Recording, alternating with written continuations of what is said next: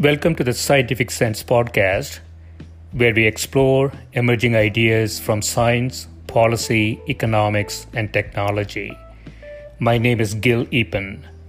We talk with world's leading academics and experts about their recent research or general areas of topical interest.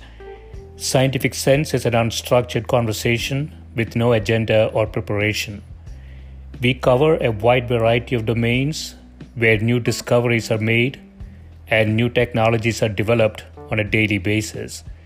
We are most interested in how new ideas affect society and help educate the world how to pursue a rewarding and enjoyable life rooted in science, logic, and information. We seek knowledge without boundaries or constraints and provide unedited content of conversations with researchers and leaders who love what they do. A companion blog to this podcast can be found at scientificsense.com, and this podcast is available on over a dozen platforms and directly at scientificsense.net. If you have suggestions for topics, guests, and other ideas, please send them to info at scientificsense.com and I can be reached at gil at eapen.info.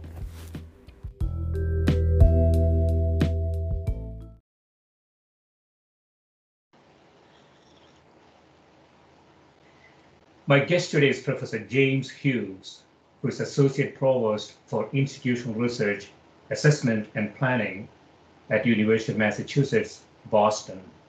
His research uh, interests span many areas, including public policy, community medicine, and sociology, as well as ethics. Welcome, Jim. Good to be here.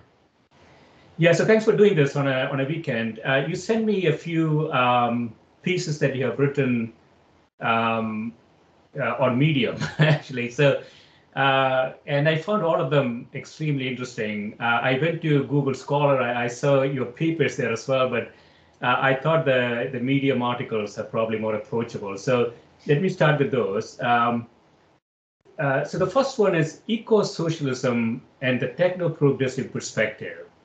You say in 1983, while I was working in Sri Lanka, the German Greens were first elected to the Bundestag uh, as a post-Marxist social theorist interested in ecological thinking and, and someone uh, looking for a way to connect spirituality, new social movements, and traditional left. I began following green politics closely. So before we get into the discussion, Jim, I want to throw out all my biases. You say you know where I'm coming from. Sure. Um, so I looked at your CV and I, I, thought that perhaps you and I overlapped at Hyde Park. Hyde Park. I was going to business school when you were there. Uh, I think you were teaching there uh, at University of Chicago, and you were at Northwestern for a little while. And I think I overlapped with you there there also. So we don't know each other, but we might have been in the same space-time coordinates without knowing without knowing each other. and, and so so just to uh, top that off, I grew up in South India in a in a obscure place called Kerala, that is um, has a very uh, sort of weird um, political and economic stance. Um, it, it, was one of the first, not one, uh, one of the first, but the first Marxist governments elected into power uh, post uh, independence in India.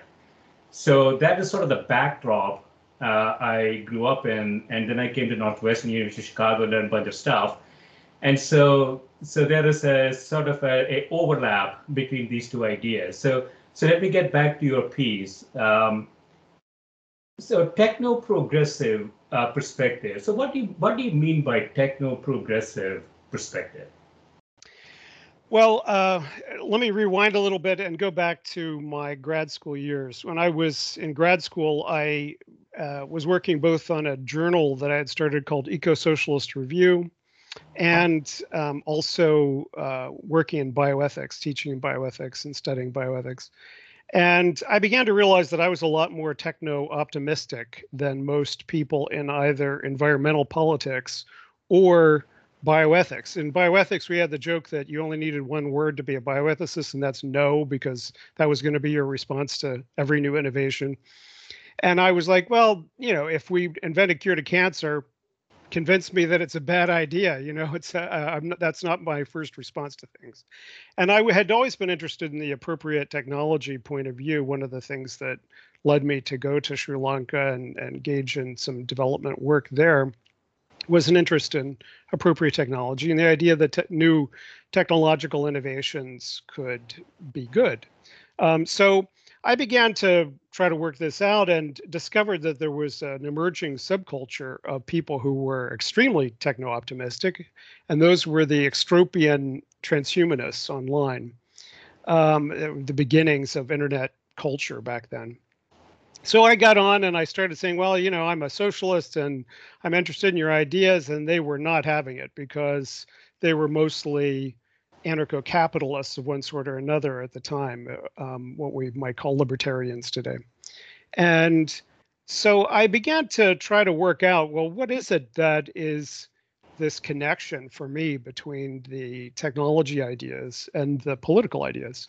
And uh, eventually I started a podcast called Change Surfer Radio and and then wrote a book in the 2000s called Citizen Cyborg. And in that book, I argued for what I called a democratic transhumanist point of view, arguing that transhumanism was one end of the dialogue about the liberatory nature of technology but that you could be a transhumanist as as many transhumanists were and have many different kinds of politics and vice versa you could be a techno skeptic and have many different kinds of politics. So i was trying to figure this out as a sociologist political scientist. Um, what's the the underlying uh, affinities between these ideas and what's their historical trajectory? How do we get here? Um, and i saw that back in the enlightenment um, the majority of Enlightenment thinkers were extremely techno optimistic and also radical in their political and social views. They were for women's, you know, more or less, more for women's equality, more likely to be for uh, universal suffrage and, and things like that. So I said, well, you know, something's happened in the last 50 years where progressive politics has become more Luddite um, and also the progressive nature of bioethics. Bioethics being a, predominantly liberal milieu had become more Luddite. Um, and I would like to revive this uh, techno-optimistic, perspective, progressive political perspective, what it, what it is. So um, democratic transhumanist didn't turn out to be a phrase that tripped off the tongue, but people started to refer to this kind of idea as techno-progressive, uh, to be both um, to be interested in the emerging technologies and the fact that they could have liberatory uh, potentials, but how um, we should also uh, embrace the social reforms that need to go along with them so that they don't exacerbate inequality, exacerbate authoritarianism, and so forth. So that broad perspective, and it's also broader than transhumanism. Transhumanism being, um, I was the executive director of the World Transhumanist Association at the time. And we started the Institute for Ethics and Emerging Technologies to be more or less an explicitly techno progressive think tank 15 years ago. Um, and we have done a lot to develop that perspective over time. But that particular essay that I wrote uh, recently was a response to an effort by some French transhumanists to articulate what they thought um, a transhumanist approach to environmental politics would be. And as every manifesto written by a committee, it, it, it, does not hold together very well. But the main thing that I was uh, critical of them about was that there are many issues that are on the table that have been on the table for decades um, that are a left and right version of ecological politics and also uh, a, a techno-optimistic versus techno-pessimistic version of ecological politics. And there are folks at the intersection of those things, the techno-optimists who also have a left critical perspective. So I was saying, here's the folks who are actually doing that kind of thinking. So there are people who are interested in things like nuclear power uh, being a potential solution to our one of to our some of our energy needs under climate change. Um, but most of the left is opposed to nuclear power for whatever reason And um, the people who tend to champion nuclear power are the nuclear power industry who have their own interests and their own politics around this. So it's like, what, what would a progressive approach to promoting something like nuclear power, genetically modified organisms, um, being opposed to population control because it's very clear that population control is not necessary because we're going to have uh, um, a plateauing of population in the next couple decades. So um, trying to articulate what that that vision was. And um, I can't say that the French were terribly impressed with my intervention, but uh, I do think that there is a an emerging group of thinkers out there that I'm, I'm addressing. Yeah, so so let me push on this techno optimism idea a little bit, Jim. Um, so so I've been in technology almost all my life, um, and my feeling is that it's very difficult to predict technology. Um, and so anytime we say we are optimistic about something, um, maybe I'm misunderstanding uh, this. Uh, optimism basically means that I have some prediction that things are going to work out using technology, um, which which may not be. So so technology comes to us in in step function changes, as you know uh, it doesn't come in you know sort of linear um, fashion, right? And so in some sense, it's a Poisson jump in a stochastic function, mathematics, right? So uh, if that Poisson jump does not happen, we will be in regime A. If Poisson jump did happen, we'll be in regime B. So for instance, I am optimistic, I am techno optimistic about fusion as a, just to throw throw something out, right? So if we get fusion, we get near zero cost energy. And, and many of the things that most of the people worry about, environmental degradation, uh, how to produce energy, all of those things go away. But it's quite possible that we won't get fusion, in which case all these things are still on the table. And so in a in a in a situation where you have very, very different regimes post Poisson jump. How do you formulate policy? I mean, how do you think about this in that context? Well, let's go back to optim- what optimism means in this context, because there's two um, ways that it works. One is optimism about the likelihood of a technology being developed. And um, in our debates about, for instance, human level artificial intelligence, there are certainly people who are optimistic about it coming about, and there are people who don't think it will ever come come about. Uh, but that doesn't necessarily correspond to if it did come about. How optimistic are you about its effects on the world? Because some of the people who think it's absolutely certain to come about are very pessimistic about it, the effects it's going to have on the world. So um, optimism in that second sense is what is what is your guess about its effect on things? And I would say that um, although I would sometimes describe myself actually as a techno realist, most of in the context of the debates, I'm both a techno optimist in terms of the likelihood of certain things eventually coming about, and an optimist in terms of, eh, compared to most people, about the likelihood that it could have positive benefits. So you can imagine the spectrum of that second thing of what's its effect going to be, going from like Luddite to techno pessimism to something in the middle to techno optimist to techno utopian. The techno utopians are the people who say all new technologies will have beneficial effects, don't worry about it. And not very many people are really that extreme, but some people sound like that sometimes. Um, and at the other end, the techno Luddites, uh, the Luddites are people who say, stop the world, we've gone too far, roll it back 20 years or whatever but techno optimism for me is to say, in general, it's better for humanity to understand things and be able to control the natural world than for us not to be able to. That most of the things that we consider to be progress over the last couple thousand, tens of thousands of years have involved technological innovations that have made our lives easier and expanded our capacity to uh, encourage our own growth, our own uh, you know mental health, and so forth. Mental health is actually more complicated, but at least our our capacity to be more sophisticated beings. Um, and so I'm generally optimistic about that. But that does not mean that there are not apocalyptic or catastrophic risks associated with technologies, or that technologies can't be used in a careless or hostile or military way that would be, you know, catastrophic. So um, I I think that that's where the politics comes in. It's like, well, then what do you do about those potential risks? The techno utopians or techno libertarians would argue that um, governments will just muck things up if they try to get involved. So don't bring the government in. The I think the techno progressives generally are for there being some kind of regulatory regime that determines which technologies should proliferate and which shouldn't, and how to how to ensure universal access to technologies which are actually beneficial, so that only the rich don't have them. And um, so that's what I mean by techno optimism in that in that context. Yeah. So.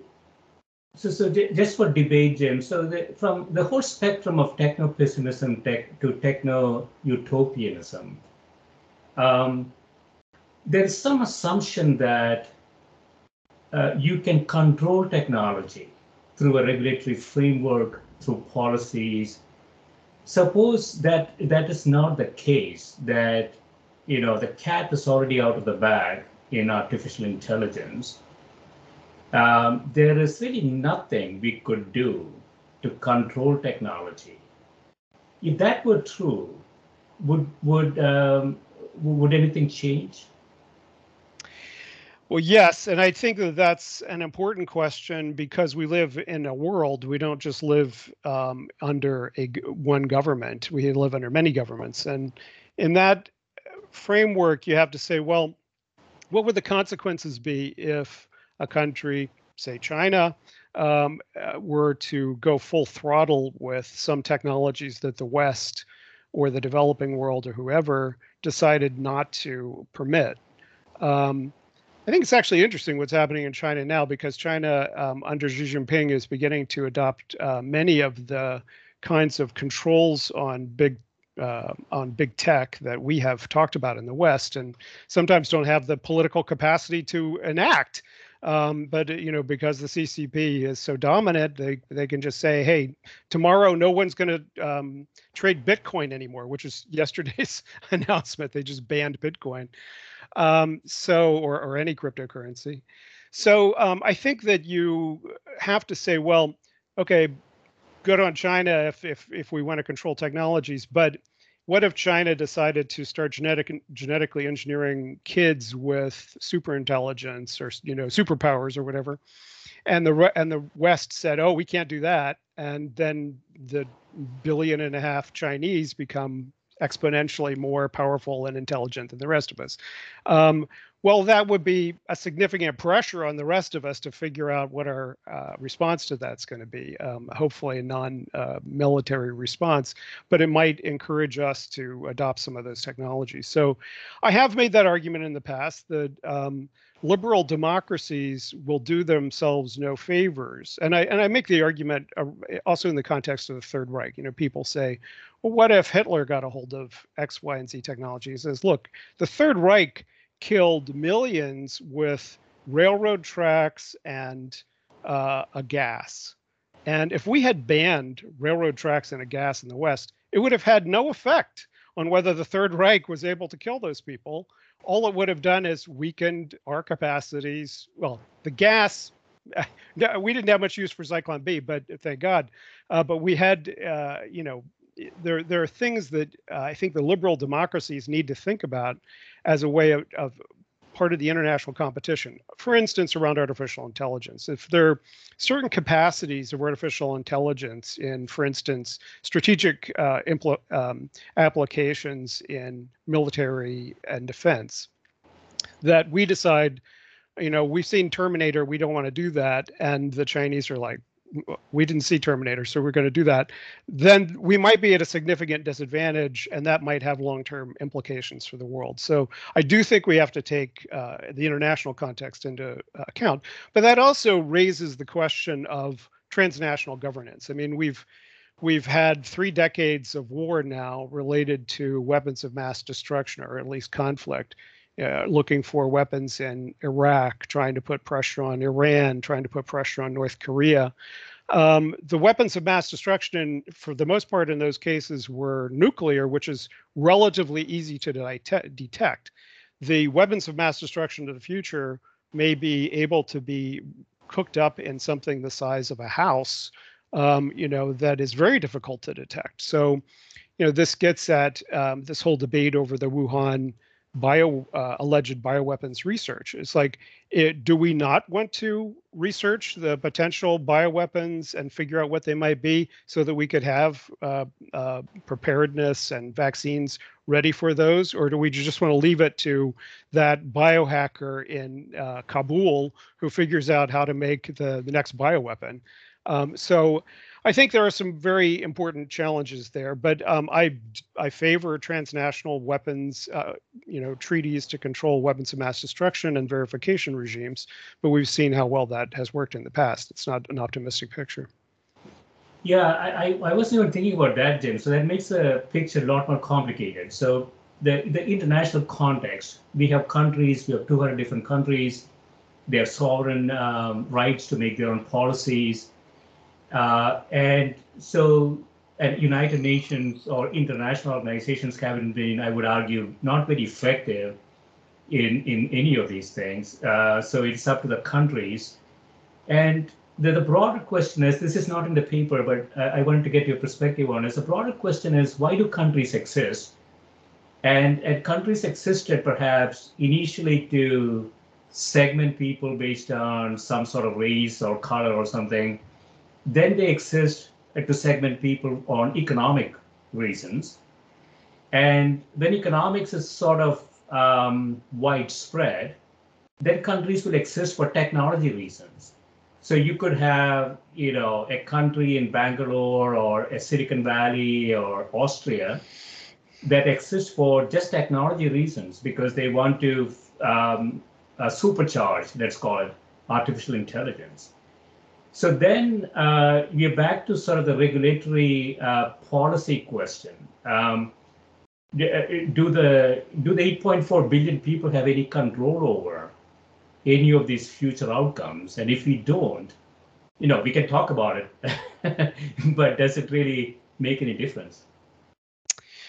Well, as a as a kind of historical futurist or sociological futurist, I generally am optimistic that economic uh, that are both economic and political systems will become more and more integrated and uh, larger so that we have been evolving from tribes to city states to uh, kingdoms to nation states to transnational organizations like the European Union and, and so forth. Um, I think that it, the relationship between the economic and technological on the one hand and the political boundaries, as you point out, is an important piece of the puzzle because uh, just on the crudest basis, if you don't have the economic and technological might to defend your territory and to defend your independence, you get absorbed one way or the other into these other entities. So um, I've been a huge fan of world federalism and the European project and, and projects like that that are attempting to create these new relatively democratic models of what a, a future integrated world might look like. But it, below that la- layer, there are many different kinds of transnational cooperation and transnational um, uh, influence and pressure that can be brought to bear. So, for instance, the international weapons of mass destruction uh, uh, efforts. Um, you know, there's the UN uh, efforts to monitor the proliferation of nuclear weapons, and then there are the different kinds of economic sanctions that are brought to bear on countries like Iran or North Korea. Those are examples of transnational action and transnational governance um, brought to bear on countries that are not compliant with that inter- those international agreements. Um, it's if we move into a Cold War period, a new Cold War or tripolar world with Russia, China, the United States, European Union going in different directions, then yes, it's going to continue to be very difficult to um, to enact some of those kinds of controls. But um, I think there's sufficient weight behind, for instance, climate change as a truly transnational challenge that um, you can imagine, um, as with the Paris Climate Accords, which were not enough, but which are moving in the right direction, um, you can imagine transnational uh, agreements and agencies that would begin to function as more of a transnational government. Yeah, I mean, I'm very attracted to transnationalism, Jim, but I'm very pessimistic, I would say, uh, about transnationalism. Uh, just, just, just looking at recent data, right? So, um, you know, we got we got 330 million people here in the U.S., uh, EU, and um, and UK in combination twice that much. But that is just about a billion people out of the 8.4 billion people that we have. Um, and so any progress that we see, and actually I would argue we don't we don't see much progress in the US at all, uh, but but any progress that we see is still small in sort of the, the scale-based context that we are trying to analyze, right? I agree with your pessimism. It's been very difficult to be to remain optimistic or to to remain engaged with the, the possibility of world federalism in the current context. But if you look at some of the international surveys of, for instance, um, I think it's Gallup that does a survey where they ask, "Would you die for your country?" And you see that um, that kind of nationalism is very high in some places and low in others, and that younger people are less and less likely to evince those kind of strong nationalist sentiments. Now, the relationship between age and nationalism is not uniform across the world. There are places like China where young people are very nationalistic. But um, in general, I find it encouraging that younger people are less and less engaged with national identity and sometimes more engaged with subcultural identities that may be transnational um, not necessarily being a world citizen, but you know, being a fan of BTS. You know, I'm a, I'm a part of the BTS army, uh, which is a transnational army. So. Yeah, and, and politicians are very aware of this, right? So if, if transnationalism sets in, it's going to be really difficult for some people to get elected.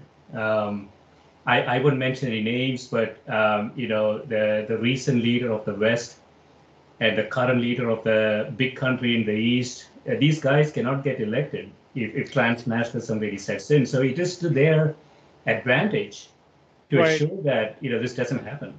Well, that's certainly there's been a rise of ultranationalism in the last decade. Um, and so the question is, what does that mean and what does it portend about the future? In general, those ultranationalist movements have been less popular among the young. You know, you look at, for instance, at the Brexit vote in England, young people were distinctly opposed to Brexit and older people in favor. Um, age is one of the correlates or predictors of voting for Trump and that brand of ultranationalism. Um, I don't know so much about the Russian polling, but I presume it's uh, similar in places like Russia and relationship to Putin. So uh, hopefully, as we have generational transition um, over the years, the decades, we'll see a decline of this particular upsurge of ultranationalism. But it's important to th- say, well, what does this upsurge mean? I think it's a last gasp of um, the in reaction to the decline of older forms of politics, like the older form of social democracy or Marxist Leninism that had been the dominant um, kind of ways of expressing your discontent with the existing order um, after World War II, fascism had fallen out of favor.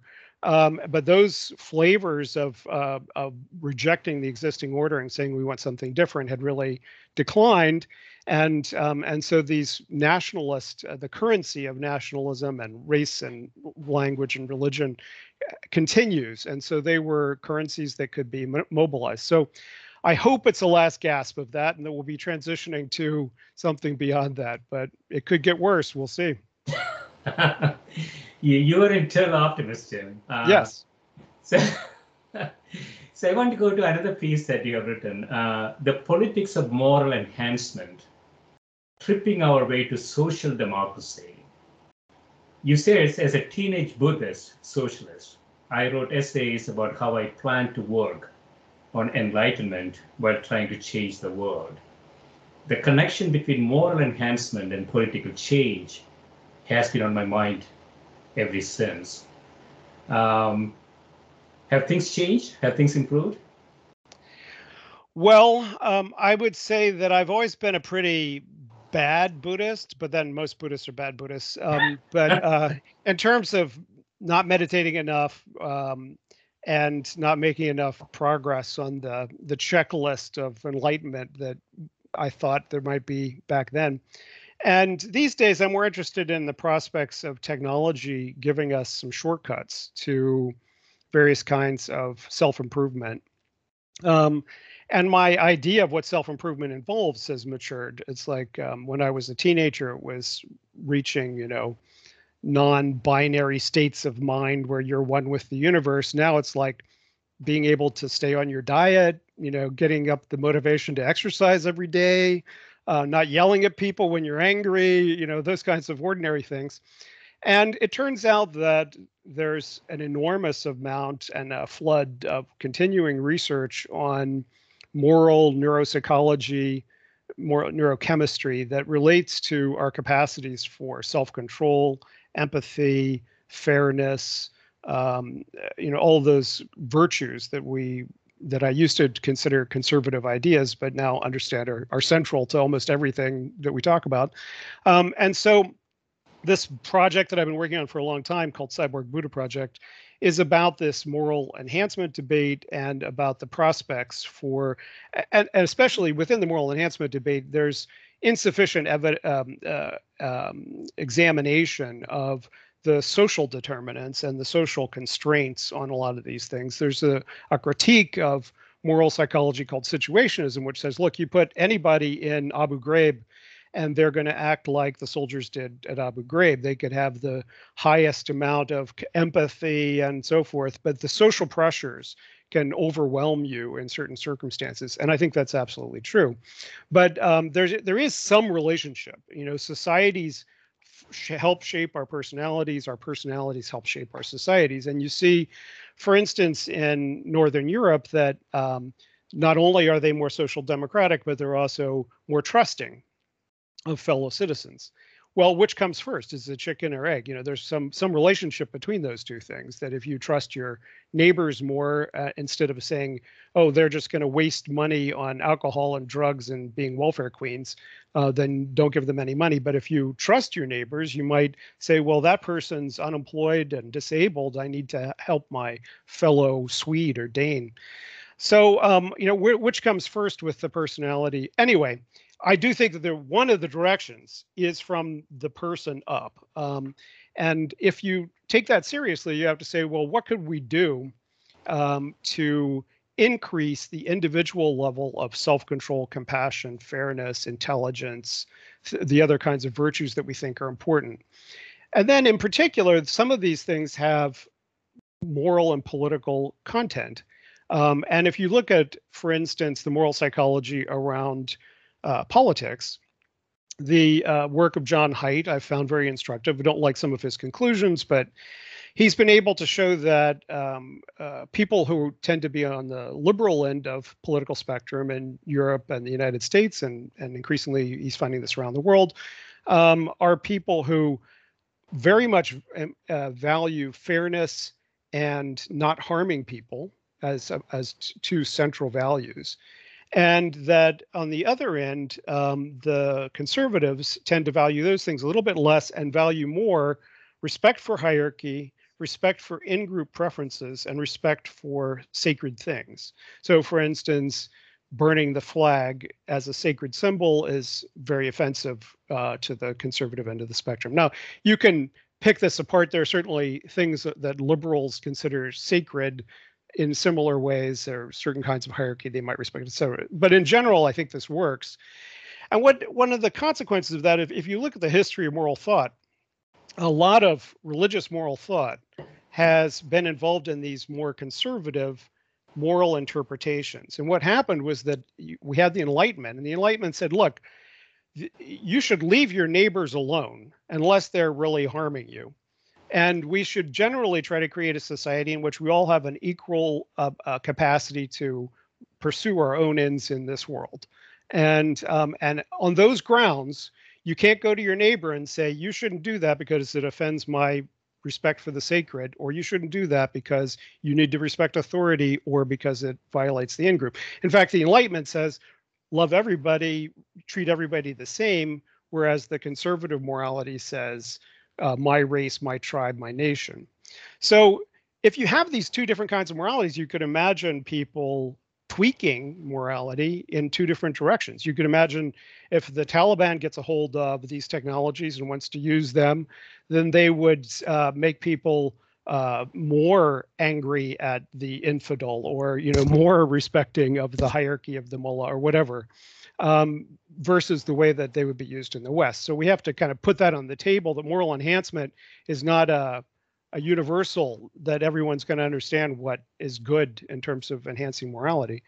Um, so the social democratic part of it is if the core of social democracy are these two values, the uh, freedom and equality, um, what are the things that, what are those two uh, uh, moral psychologies and what are the kinds of experiences or drugs or therapies, inter behavioral interventions that might encourage more of that kind of caring and compassion and um, respect for other people and respect for fairness and equality and that kind of thing. So that was what the the core of that essay was about. And it's also a bit of an argument against the some of the trends on the illiberal left. I think that you know the the illiberal left is a far lesser threat today than it was during the Cold War or the 20th century, compared especially to the rise of the illiberal right, which is you know ruling a lot of the world at this point. Uh, but there is still an illiberal left as well, people who have the moral psychology of authoritarians in respect to various left values. And um, so, talking about the importance of um, of tolerance, of uh, intellect, the intellectual virtues, uh, respect for diversity, um, uh, uh, a willingness to interrogate your own assumptions and to enter into conversations with other people with a certain amount of intellectual humility. I think that's also core to the social democratic approach as opposed to a more illiberal left approach. Yeah, so I want to touch on two things, uh, Jim, uh, on what you said. One is uh, sort of the neuroscience aspect of it. Um, so there is a lot of data that shows that you know the conservative brain works differently from the liberal brain. And so if you have a world where half the people are Apple and half the people are IBM, um, the I mean the expectations are reasonably well predicted. It's not like I can implement an OS, uh, you know, Apple operating system on IBM, but I can emulate that. so I want to come to that. That's my second part of my question. So I could emulate uh, a uh, Microsoft operating system on Apple. I can emulate an Apple operating system on IBM, but it is different. Emulation is not, you know, sort of integral to the architecture. And so I think there's a lot of cosmetics uh, that go on also. So I, as you can as you can sense, I'm big uh, a lot of cynicism around this. So ethics was a big deal in the 90s and 2000s when I was going through business school there was a competition between business schools on how many ethics classes they're going to have. The more ethics classes you have, the presumption was the more ethical graduates you will create. There's a distinct negative relationship between the number of ethics classes and uh, you know sort of the criminality of graduates of business school. And so, so that presumption didn't really hold um, that well. And I see something similar happening in empathy. Empathy has been very fashionable. Everybody's talking about it. Business schools haven't really gotten onto it, uh, but once they do, there'll be a lot of empathy classes. Um, the idea would be when you become a CEO, you go to a company, you go talk to your employees, you have to look this way, you have to talk this way, you have to feel, or no, no, you don't have to feel, you just have to appear to feel this way. Um, so the cosmetics of what we believe to be useful uh, is highly manufactured in our society. So do, do they really add much value? Well, first on the uh, value of ethics education, I think having been an ethics educator, I paid attention to that literature, and you're absolutely right that I think the big upshot is that it either uh, educating people about ethics either has no effect on their ethical behavior or it gives them the tools to rationalize anything that they really wanted to do. And which brings us back to the kind of debate within the moral enhancement field about um, enhancing impulses versus enhancing ethical cognition. If all you're doing is changing cognition and the impulses are still the same, then um, what people usually do is they reason backwards to rationalize their impulses. Um, but if we can change people's impulses and reduce the amount of xenophobia, reduce the amount of um, uh, you know, increase the capacity for intellectual ambiguity, uh, you know, tolerance of intellectual ambiguity, those kinds of things, um, so that people don't spend as much time rationalizing their biases. Um, then I think we can change people's behavior. Now, within the moral enhancement debate, there's also a distinction between people who think that the solution lies in doing one thing, enhancing one thing, versus those who, like me, would argue for an ensemble that having a good moral character is really an ensemble of, of character traits that balance each other. You can be too compassionate, too empathetic. You can get burned out. You could, um, you know, sacrifice your own and your loved one's interests in the co- in good causes in ways that are counterproductive. And um, you have to balance all of these virtues with the others. Um, you know, you could be too much like Spock and not enough like Kirk. Too much like Kirk, not enough like Spock. So um, I think we we need to understand that. And then there's the situationist critique, which is that um, even if we change people and make them have good moral character on a number of dimensions, you put them in terrible situations and you're going to have some terrible results. Less terrible than you would have had otherwise, but still some terrible results. So when it comes to business ethics, I'll let you pick which of those. I think it's a little bit of all of it, but uh, yeah, we we weren't doing exactly what I'm talking about. We were just trying to teach people how to think about and argue about ethics. It's like, oh, you want to be a businessman, you should do socially responsible investing. It's like, okay, I'm socially responsible investing in the good tobacco instead of the bad tobacco. Um, and but and you're still a profit-driven entity, so you're still going to be in that context. But yeah, and also, Jim, would you say that initial conditions matter a lot? So, what your parents told you the first five to 10 years, um, when you were in sort of a binary decision situations, what guidance they gave you in those situations in the first five to 10 years matter a lot. And in some sense, you know, you're sort of installing an operating system once it's installed, yeah, you can, you can put a bunch of apps on it to, to try to emulate things. But if the hardware, if, if the fundamentally, as a human being, you are architected in the first five to 10 years, it becomes really difficult. Yes, well, especially on the left and, and in the academic left, it's been unfashionable to talk about uh, both early childhood and genetic influences on our behavior. Um, that kind of behavioral determinism or genetic determinism has been out of fashion for a good 50 years. Um, but I think that there are people who are beginning to uh, take it more seriously. And so it's difficult to, as you indicate, it's difficult to pull apart the nature nurture of the influences of previous generations. It could be that it's the modeling of parents that are doing a lot of the work, um, or the genetics. But to the extent that we've been able to look at things like the inheritance of uh, capacity for empathy, or conversely, um, empathy deficits like autism or uh, psychopathy, uh, to uh, the capacity for intelligence um, of various kinds, self control, uh, do- the dopaminergic variants that are related to various kinds of self control. It seems like for most of these things, uh, about 50% of our moral behavior, um, uh, the personality traits that are related to moral behavior, are determined genetically. So even if you're raised in a different family, separated twin studies and so forth.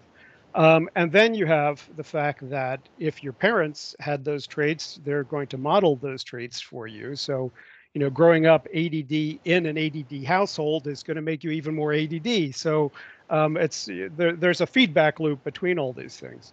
Um, but if to the extent that we can't go back and fix your childhood, we might be able to fix your brain. And um, and I think for most virtues, um, it's impossible to imagine a liberal society that gives people the option to use these new uh, neurotechnologies to change these what were previously uh, intractable parts of their personality to make themselves uh, uh, what they would consider better. And most of our understandings of what would be better are the same. They're, most people would rather have more self-control than less. Most people would rather be more caring than less, uh, and so forth. So I think that that's my optimistic vision. Um, I I don't want to live in a society where, uh, like China today, where um, you're you have to log in to the Xi Thought app once a day and demonstrate that you read, you know, that the facial recognition determines whether your your face is looking at the text or not, and that you have to read a certain amount of Xi thought every day in order to improve your your personality as a as a hero worker. I don't want to live in that society, but I do want to live in a society that says, look, it's in general, it's better to um, have certain kinds of civic virtues, to vote, to respect other people, to not be a racist, um, and um, and here's the tools. If you feel like you have problems with those things, here's the tools for how to fix them. Yeah. Um, again, you know, uh, I just want to touch conceptually, Jim, um, on, on, something to get your perspective. So, um, last election in the U.S., 75 million people voted for somebody who showed um, very clear deception. Um, you know, it doesn't take a lot of brain power to see the deception. But 75 million people voted, and I would bet in in uh, in a few years seven, that 75 million people are going to vote again um, in the same way. It doesn't really so so this is what takes me to this Apple IBM hypothesis. So if you if you are an Apple you are set. I mean, it doesn't really matter what happens. It, it doesn't really matter if IBM comes out with a new AI program or whatever. You're not going to get it. You know, it, it is it is it, when Apple goes out, that is how Apple is going to vote. So are we sort of set hardware-wise um, in a position that we cannot change anything? There, there, there is no real real way to change uh, using data, analytics, logic, rationality. None of those things really matter. Well, yes. I mean, I think COVID has shown the relationship between medicine, science, politics in a way that has been very dramatic. In the content, in the framework or the imagination that I was having about having these technologies be available and offering them to the public, clearly some parts of the public are going to say, no, I don't trust it. I, I, I don't feel like that's authentic. And some of the public's going to say that's another part of Bill Gates's conspiracy to turn us all into robots and or the liberals to um, and especially if they are in fact going to um, have an effect on moral intuitions and political uh, attitudes, then we, you know, we're going to have that kind of debate. Now, in the current context, you can say for public safety, we're still not going to tell you you have to get vaccinated, but we're going to say that businesses can say they can fire you if you don't get vaccinated, right? in the current context, if you decide, well, um, I don't believe in uh, anti harassment training, my firm wants me to have an anti harassment training or to get fired but I just don't believe in it. It's the firm's right to fire you. It's the it's the government's right to say you can't be a contractor, you can't serve in the military or whatever if you don't undergo certain kinds of education, um, uh, testing that determine that you're the kind of citizen that they want to have in that firm or that uh, that kind of employment. So I think it's possible to imagine in the future that instead of just saying and, and by the way, I don't believe in anti-harassment training because it generally doesn't work. Just like you were saying about ethics, it, it, it to the extent that it, works, it may have a negative effect because it makes people resentful about the things that they're hearing. But if we were to say we want don't want people to harass each other, and instead of firing Joe, who has harassed some of his female employees, we're going to give him the option of taking this pill. Um, and if and it's voluntary, he can either quit or he can take the pill. Um, but if he takes the pill, this pill has been shown to reduce harassment behavior 50%. Uh, I can imagine that kind of future, those kinds of interventions. Just as you have today, you know, if you don't take your antipsychotic meds, um, even if your firm is uh, subject to the Americans with Disabilities Act, you're not allowed to fire people for just having a disability, and a mental health disability is a disability. But if you've been prescribed an antipsychotic med and you say, I just don't like them, I'm going to come to work crazy they can say, "Well, I'm sorry, but that that's outside the scope of the ADA. You have to. We're going to fire you." So we already have the circumstance where we use the soft power of the business sector or the state to encourage people to take drugs, uh, to uh, make behavioral modifications in the direction of being a more civil society. And I think we'll have more and more of those tools to debate in the future. Yeah, so I don't have a problem with the policy in the COVID context, but uh, more generally, there's a bit of a slippery slope. Um, you know, after having uh, worked in pharmaceutical industry, I can tell you that um, it is uh, we we really don't have any deterministic views as to what a product is going to do to a human being. Um, we have some probabilistic expectations uh, to cross-sectional population, but we don't know what that's going to do to uh, Jim or Sally. Um, if if uh, if any pharmaceutical company is telling you that, they're probably lying to you, uh, because every human is different. Well, this gets this gets back to the techno progressive critique. It's like if you uh, buy every press release from big pharma, then yes, you're going to be disappointed. And if you've been paying attention to the medical literature for any amount of time, you'll see every week, you know, this the, here's the cure for cancer, here's the cure for depression, and so on. And then 10 years later, it turns out, well, SSRIs, they were suppressing half of the research and they actually don't perform that much better than placebo in many cases. So many of the things that we were talking about as potentially changing human nature 20 years ago um, have turned out to be far less effective than we thought that they were.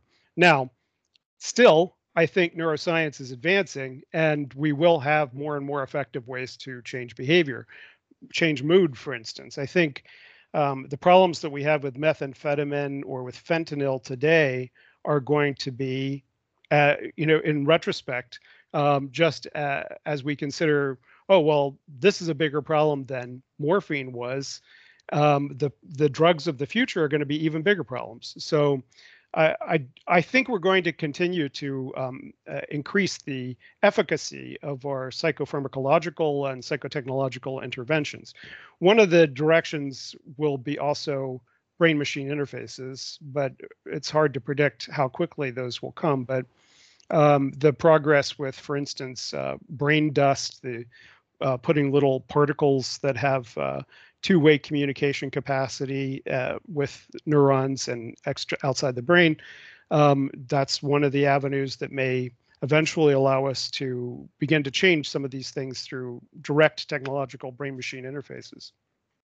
Yeah, I have to say I prefer. Uh, I mean, uh, clearly, if we can educate a population. So again, we have 330 million people. 70 million of them have declined to take the COVID-19 vaccine uh, even though the data is really robust, that it's really going to help you, uh, 70 million uh, have refused to take it.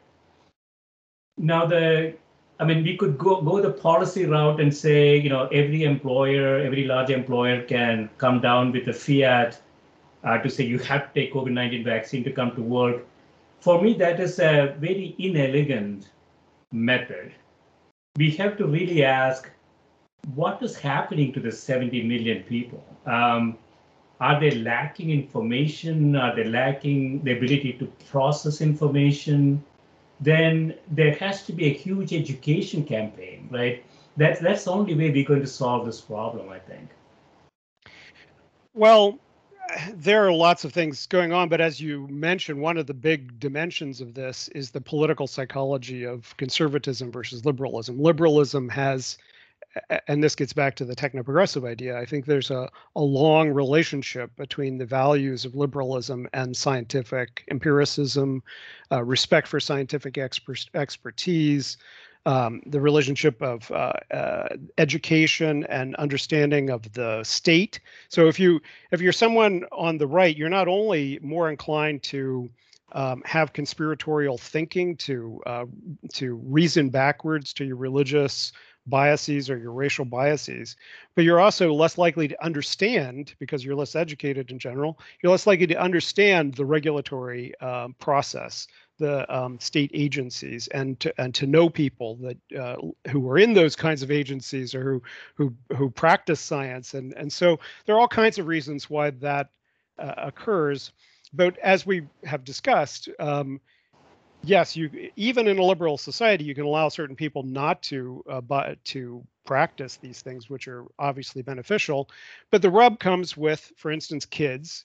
You say well you may uh, have a, have decided not to do this, but we think if you're going to make a medical decision for your kids that's really not in their interest, um, then that we can intervene as a state or create pressure on you. So, uh, vaccination mandates for schools, for instance, are a pressure on parents to to vaccinate their kids, even if those parents might have been opposed to vaccination themselves or for their kids. Um, and I think in general, societal pressures and social norming does have an effect over time. Where the COVID situation is so extreme because of its um, being tied up in this partisan way, and that has occurred in some other places like uh, Brazil, um, uh, Hungary. There are certain other uh, India with Modi. Um, there are certain other places where the far right has really decided to oppose uh, any serious response to COVID as some kind of political issue. But I don't think that in general, um, uh, things will be as partisanly divided around these kind of things. Now, if if there was a drug, so for instance, psychedelics, um, I think you can look at the history of psychedelics and say, how did it come into the public consciousness in the first place. It came in uh, associated with the hippie movement, you know, drop out, tune in, turn on, um, and that it was associated with radical left politics. It was associated with a, a sexual experimentation. So, of course, it was going to push all kinds of buttons in the public, just as marijuana had been associated with Mexican and Black uh, populations, and so pushed all kinds of racial racial buttons. Um, now, it turns out that psychedelics actually do have a, uh, a, lasting, one of the most significant effects on personality that we've seen from any psychopharmaceutical. SSRIs also have some, but psychedelics have a, a lasting effect on openness, openness to new ideas, and uh, certain you know uh, attitude towards life and uh, PTSD, other kinds of things.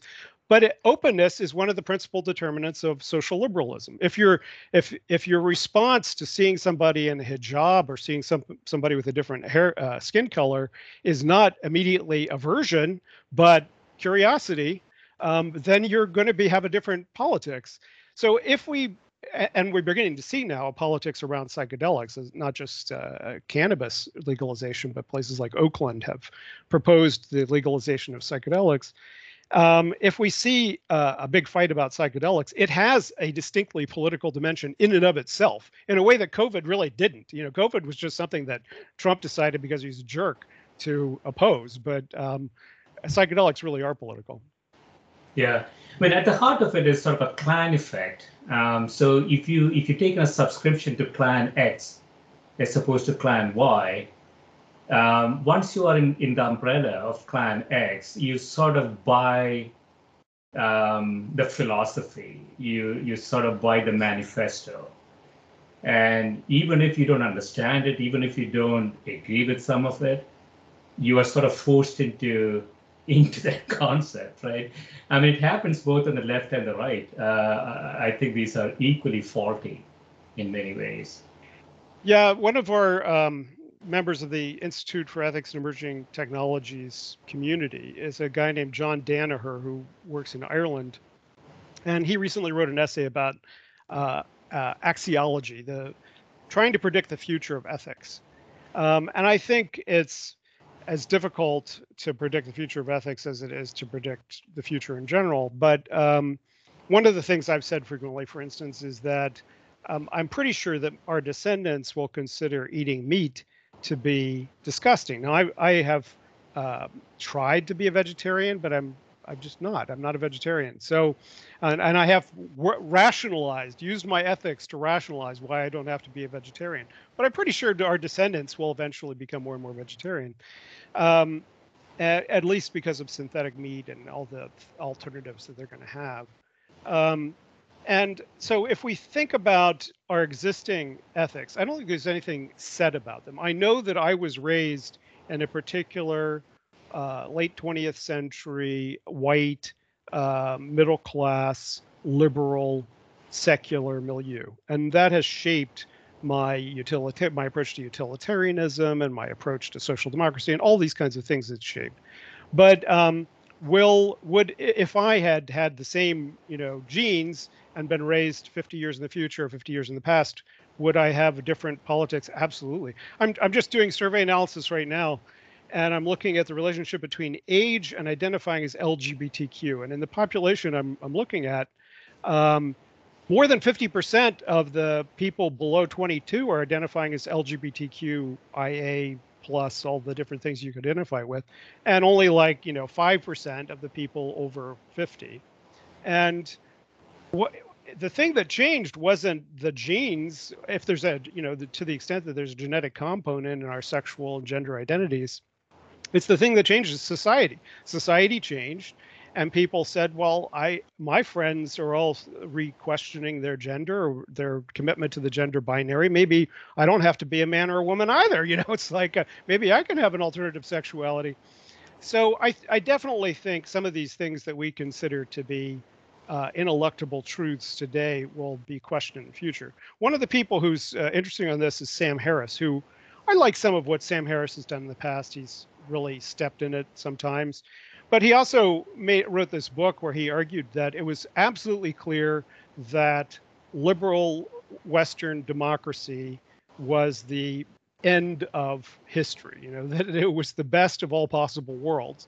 And it's like, Sam, you know, if you talk to the Taliban, um, they just are going to come to different conclusions, and there's really no way. You, you, he says, well, but look, they're healthier, they live longer, they you know, they have all these good things. And it's like, yeah, but if you talk to the Taliban, that's not what they measure it by, right? They measure it by something else. And there's no way to finally adjudicate one way of measuring it versus another. Unless you're unless you just believe in kind of evolutionary theory, which I do, which is that the the values that lead to collective success will be more likely to be propagated. But that is no guarantee uh, unfortunately, that the ones that I happen to prefer now are going to lead to collective success. I would like it to be true, but I'm not sure about it. Yeah, I, I remember you mentioning Peter Singer in one of your one of your pieces, I think, and Peter has been on the show as well, and obviously he's doing a lot of work um, in this area. Um, you know, for me, uh, I'm not a, a, vegetarian either. I I grew up as a Catholic in South India, which is a an odd uh, concept in itself. Um, uh, when we look at cross-sectional metrics in terms of health, we don't really see that much of a difference. I think I haven't looked at the the, the latest data uh, between vegetarianism and health. Uh, have you seen anything?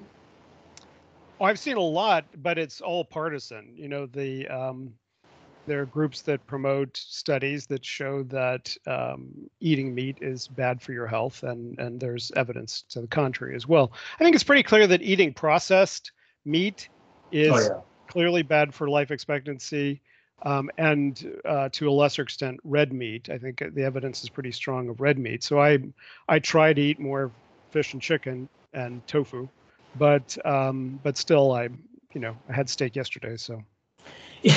yeah, a lot of people don't get the utilitarian argument. You know, Peter was making the same argument on the show that, uh, but the utilitarian argument is a conceptual sort of an argument. Uh, I have very educated PhD holding people, and I consider myself to be utilitarian myself. Um, but they don't get it either. Uh, I say, well, why are we so worried about the 8.4 billion people? I mean, this seems like a lost cause. Why, you know, and just think about your neighborhood, uh, which is, you know, sometimes difficult to sort of defend.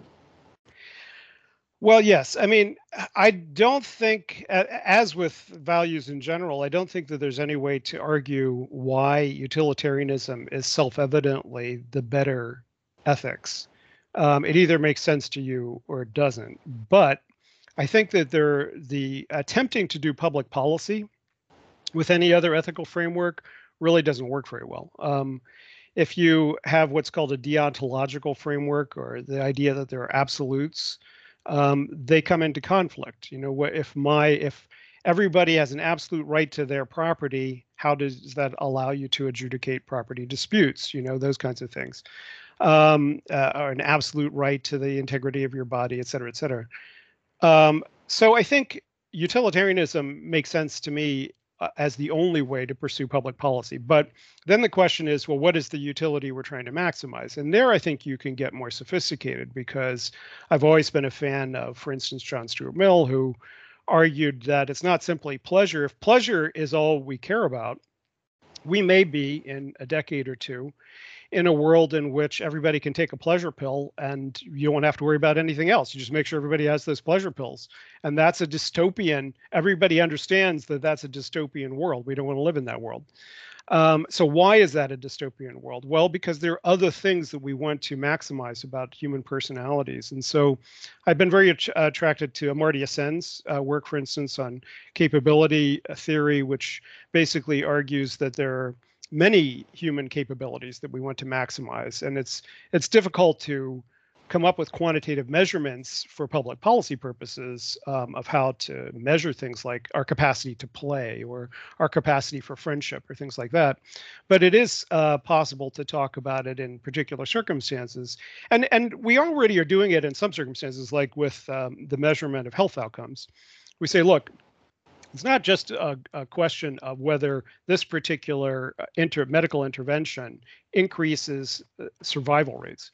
We also want to know can they uh, buy their own groceries? Can they get to the bathroom? Uh, you know, the the activities of daily living. And so we're already in a context where we're trying to figure out what is the broader scope of what it means to have a good medical outcome besides just surviving or being happy with your surgery or whatever um, that we could measure. And we need to do the same thing for society and figure out how to maximize those things. And I think that leads us back to the moral enhancement. It's like there are ways to imagine a society that um, collectively, without being authoritarian, but collectively encouraged more fairness, more intelligence, more compassion, and so on. Yeah, that's an important point, uh, Jim. We could talk about this forever, but I just very quickly, I, I wrote a piece recently um, entitled uh, "Can We Scale Finland?" And um, you know, the idea there, uh, you know, if you look at the 6.7 million, I think, uh, people there, uh, they always come on top in terms of happiness, which is sort of a squishy metric, one could argue. But it's sort of a holistic metric. Uh, it sort of removes sort of the noise from measurement problems. Um, and so I mean, it's, it's very unclear to me uh, if we can take 6.7 million and uh, spread that to 8.4 billion. It's very unlikely. But what I was trying to get to is, is there something special about small systems um, that could have policies that are very different from the, you know, the rest of the large uh, context they're embedded in? Well, clearly, people having a sense of control over their own destiny, both as individuals but also as collectivities, argues in favor of decent as maximal decentralization of decision making as possible.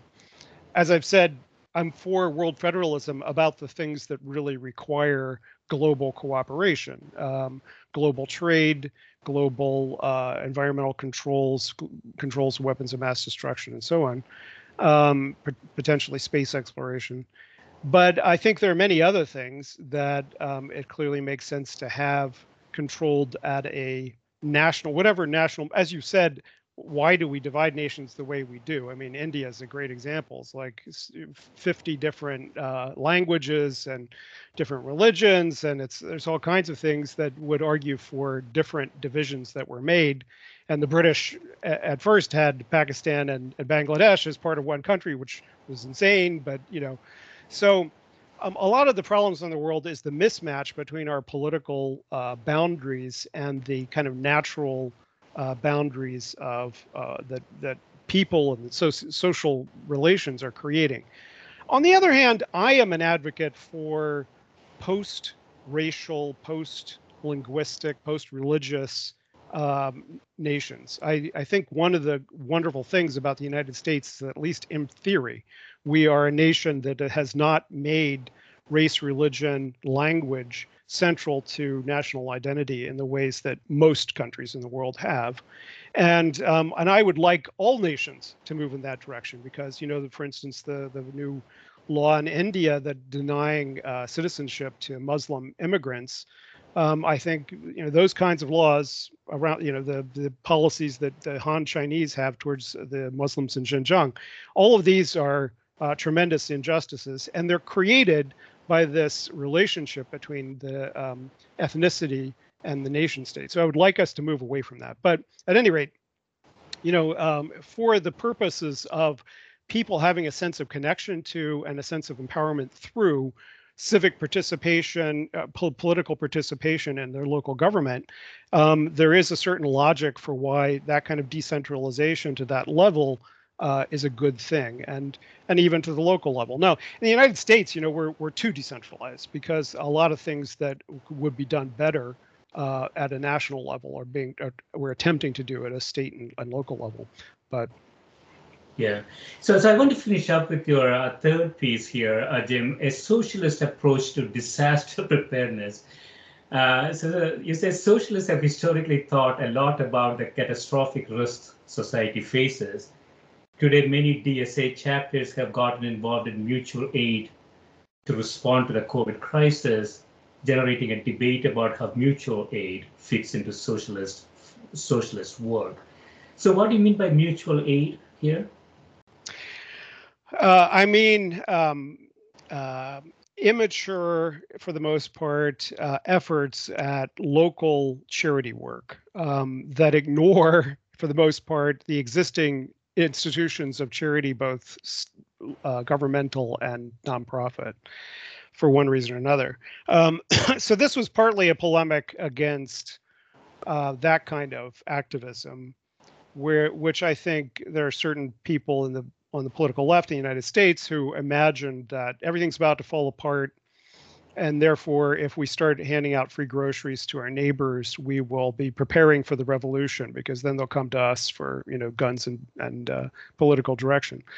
But it's also uh, um, an attempt to reflect on the fact that the left has since at least the marxist left um, has thought about the impending collapse of capitalism for a long time in the same way and be- and partly because of the historical legacy of apocalypticism in our culture. You know that there's this subcurrent of religious apocalypticism you see in, most cultures around the world that comes out in certain circumstances, um, and people expect, well, this must be it. This is the you know as foretold.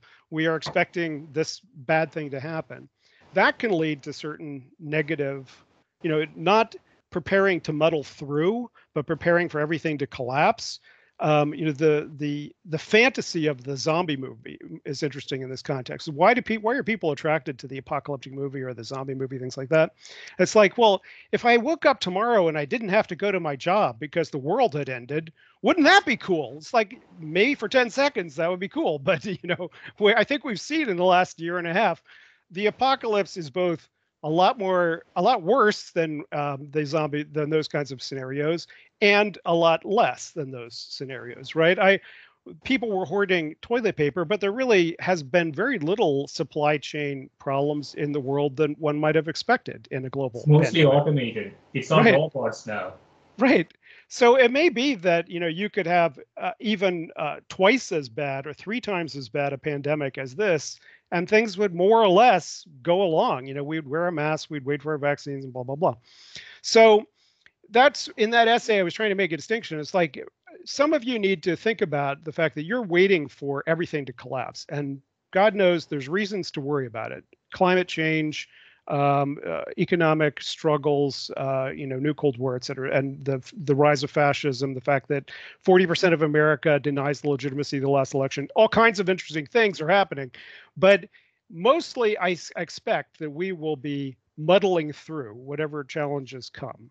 And so, what does it mean to engage with uh, needing to expect certain kinds of disasters are going to be more and more frequent floods, climate events, pandemics, um, perhaps civil conflict, um, and not think that the state is going to disappear. Well, one of the things is to look well, what's the state trying to do already uh, to mitigate these disasters or to respond to disasters? Well, FEMA is one example. Now, FEMA is not a great example because FEMA is underfunded doesn't do what it's expected to do is has unequal uh, you know effects because it, it gets to middle class people better than it gets to poor people and so forth. But if you're serious about uh, uh, the emerging disasters and wanting to politically engage with an, a future of emerging disasters you need to be serious about engaging with fema not ignoring FEMA and saying I'm going to hand out free groceries to the 10 neighbors that are closest to me and that's that's somehow going to be a political solution. Trying to get trained by FEMA and be a part of FEMA is a far more significant thing you could do for your community than that. Or just join a church, you know, or uh, participate in a soup kitchen or do something, not just, you know, uh, masturbate in your fantasy of uh, revolutionary uptake. Yeah, I mean, that's a really important point, right? Um, do something, uh, but do it um, in the most efficient fashion possible. And uh, I think Peter uh, Singer again had a point. You know, it's just, it's about sort of he called it, um, effective altruism. Um, so so make sure that what you do has the most effect uh, out there, and you know, sometimes it's compelling to go out and help the first person that you find, which is which is good in itself.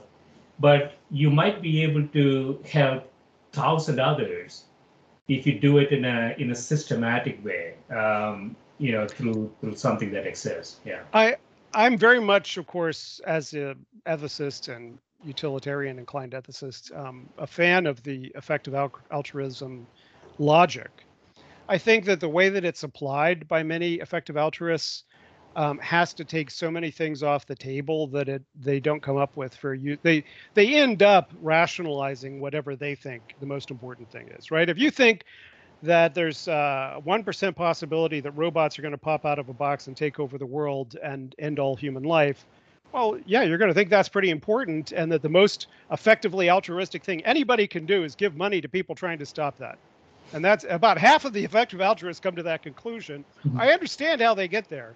But if you just put a couple more variables in the mix, you come to different conclusions. You come to the conclusion that the most effective thing you can do for the world, like the Bill Gates Foundation did, uh, the same anal- uh, cost benefit analysis for different kinds of interventions in the developing world. And they said, you know what? Uh, building speed bumps in roads. When you look at the number of people who are killed by traffic fatalities around the world, the lowest cost and most effective intervention we can make is to build more speed bumps in roads and slow people down. Doesn't come to most people's minds. It's not a sexy thing to do, right? Um, uh, malaria nets, uh, you know, et cetera, interventions like that. Now, then you add into the equation that a lot of our intervention efforts, so say we try to build speed bumps in Thailand and we give local Thai generals a bunch of money to build speed bumps, what do you think is going to happen to that money? Half of it's going to go into Swiss bank accounts. So then you say, well, if the problem is with changing anything in the world is corrupt and inefficient governments, what do we do about that? Um, and it may be the most effective thing we can do in the world is make sure that governments are accountable and not corrupt around the world. And how do we go about that? And what are the agencies and, and nonprofit organizations that are contributing to that end? Um, so I think the logic that effective altruism fo- uh, follows pretty much determines the uh, conclusions that they draw. Yeah, so in conclusion, Jim, let me ask you sort of a loaded question. Um, it, it's always difficult to predict the future, but if you can sort of speculate 50 years from now, um, I think you mentioned, you know, people were very, uh, very worried about population growth I think the latest estimates I've seen is that uh, we're going to peak at about 9.6 billion between 2040 and uh, 2100, and then population is going to drop quite dramatically very quickly. Um, we might be in a situation that people could be the most valuable resource in the world. Um, so it's not the growth in people that we have to worry about; it's the lack of growth in people. So, so considering all of the data that we currently have, uh, if you look forward 50 years, what do you see? What what type of a world do you see? Well, I I have tried to get out of the prediction game because um, I think, like many futurists, I've begun to r- recognize the importance of the butterfly effect of black swan events. Um, you know, no one foresaw the collapse of the Soviet Union. Very few people foresaw the 2008 financial collapse. Um, you know, very few people foresaw. I, I mean, I started to worry about pandemics in 1992 when I read uh, Laurie Garrett's The Coming Plague, and I taught a course on um, the sociology of infectious disease, where me and the students all picked different infectious diseases and did presentations on them. By the end of that course, we were all, you know, paranoid. We had medical student syndrome. We thought we were sick with everything. But I've worried about pandemic disease for a long time, so I wasn't terribly surprised but still the timing of it no one knew when these things were going to emerge um, so i don't think we can do good prediction but i'll tell you what i consider the big mega drivers uh, historical drivers demography is one and as you say the demographic trends have been um, that one of the reasons why the UN has been wrong systematically about demographic projections is that they have uh, systematically assumed that societies, once they got down to uh, 2.1 uh, children per couple rate, that they would stabilize there and they didn't right? Every, every society that's educating women and giving them uh, the opportunity to make money in the market or just educating anybody the parents decide you know what there's really less reason to have kids than we thought and maybe we'll just won't do that and we'll just uh, live a nice life urban Chinese have like half a child per couple.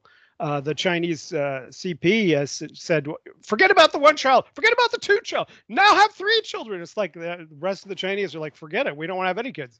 Um, so I think we're, what we're going to see is, and now with COVID, who wants to bring a child into the world in COVID? You know, the the birth rate has dropped precipitously in the last year. So I think we're going to see a very sharp decline in fertility uh, sharper than demographers projected. Um, we probably, even though COVID has disproportionately killed old people, it's not really had that uh, big an effect. It, it, has reduced life expectancy noticeably in the world. By about one year, they say. By about, yeah, yeah, by about one year. But we'll recover from that pretty quickly. And I believe that there are therapies and technologies that will increase continue to increase life expectancy. And so what we I think can be pretty sure of is that there's going to be an increasingly gray world, fewer kids, more older people. And that's going to drive a lot of our policy debate. It's going to drive generational conflict about the equity of what we're doing for younger people versus older people. Um, it won't make sense, I think, to say, uh, you know, we've already had beginning to have the debate about retirement age. But if we have increasing automation, it may, you know, you could say to a 65 year old, hey, you, you, have been a truck driver your whole life. Now go out there and find a job. It's like, yeah, but all the trucks are being driven by robots now. So what do I do?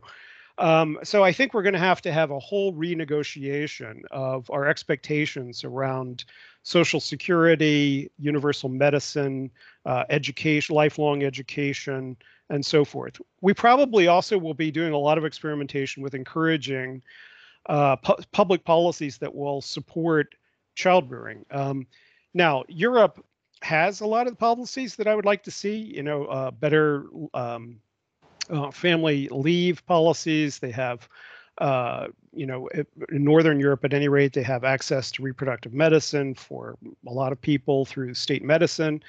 Um, and still, they have a low fertility rate. So I'm not sure that this is going to be a solution, a slam dunk anywhere, but at least you could make it um, less onerous. You know, if you look at one of the reasons Chinese don't want to have kids is they look at how much it costs in China to uh, provide your kid a decent education through private tutoring and, and all the kinds of things that you need to do.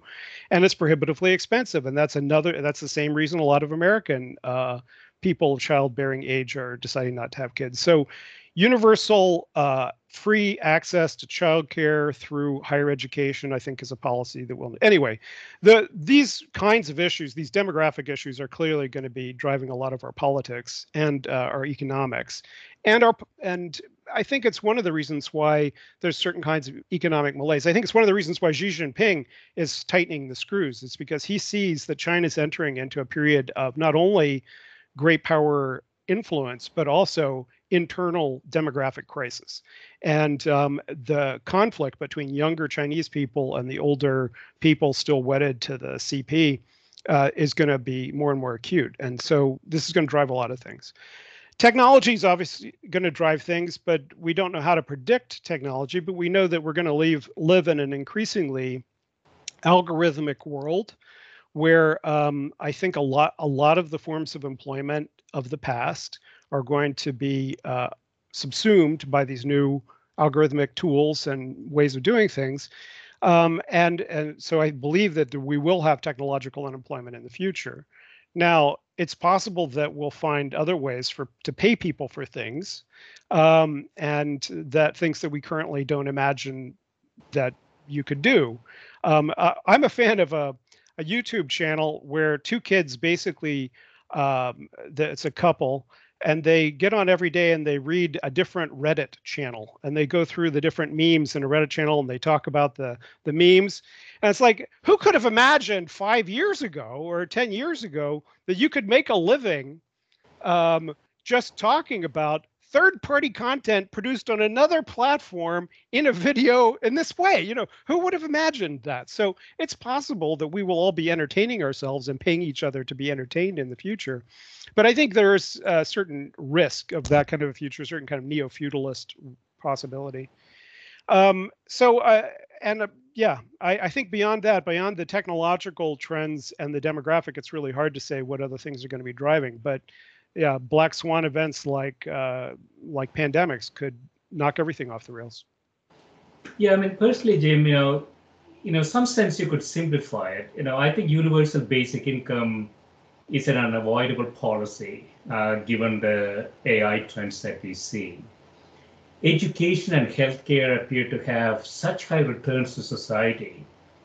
It it is still sort of puzzling um, why countries haven't gotten onto it. I mean, if there's an investment sitting there that has the highest return for you, your last dollar should go to that, right? I mean, that that would be the rational policy for most countries, but that don't seem to happen. So, so the real question is, will we get leaders um, who have more than a few brain cells uh, and and can can make uh, good policy decisions. That that is still unclear.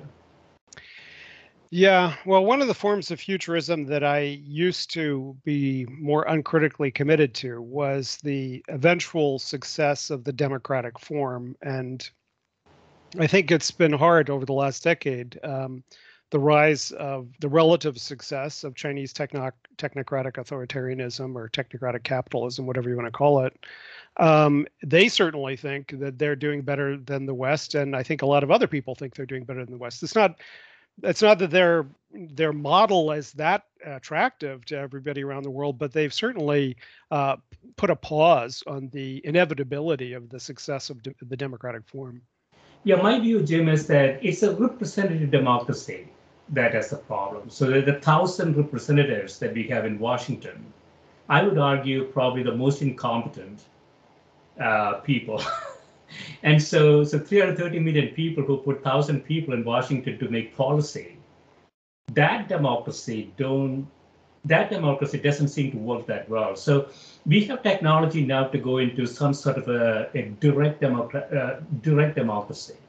So put the policy in front of the people, let the people select options in their policy, but don't don't send thousand people to Washington to make policies.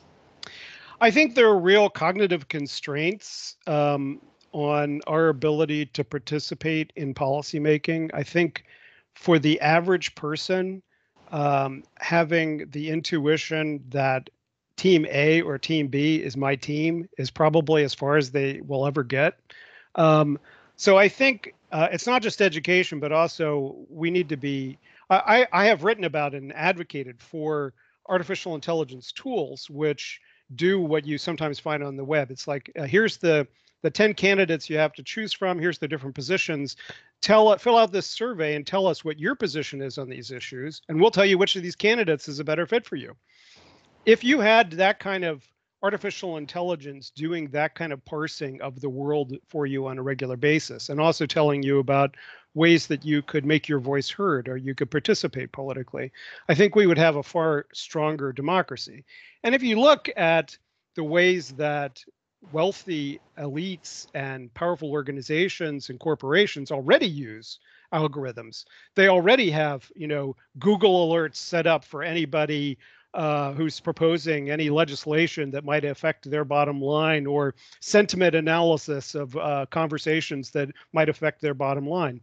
So I think we probably will have increasing empowerment through these kinds of tools. Hopefully, it'll be more equal empowerment that we have today. And that will expand our capacity. But right now, the plebiscite version of democracy, of uh, direct participation, the places that have pursued it the most avidly are not successes. California is an example. They've made some terrible decisions through plebiscites. Um, you know, that when p- citizens are just said, well, do you want your taxes to go up or down? They say down. And then they say, well, do you want your social services to go up or down? They say up. And then you know because they don't have to reconcile those two things then the state is in a bind. So i think we we need to be very careful about which things we put into a plebiscite direction. But yes i do think that that's uh, maximal decentralization that i was talking about earlier includes decentralizing to the individual as many political decisions as it makes sense to decentralize to them. Right. Excellent. This has been great jim. Thanks so much for spending time with me on a weekend. Hey good questions and thanks for asking me on. Thank you.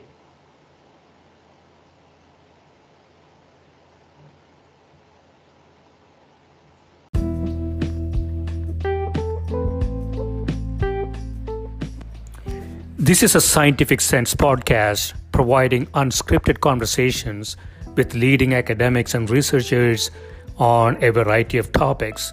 If you'd like to sponsor this podcast, please reach out to info at scientificsense.com.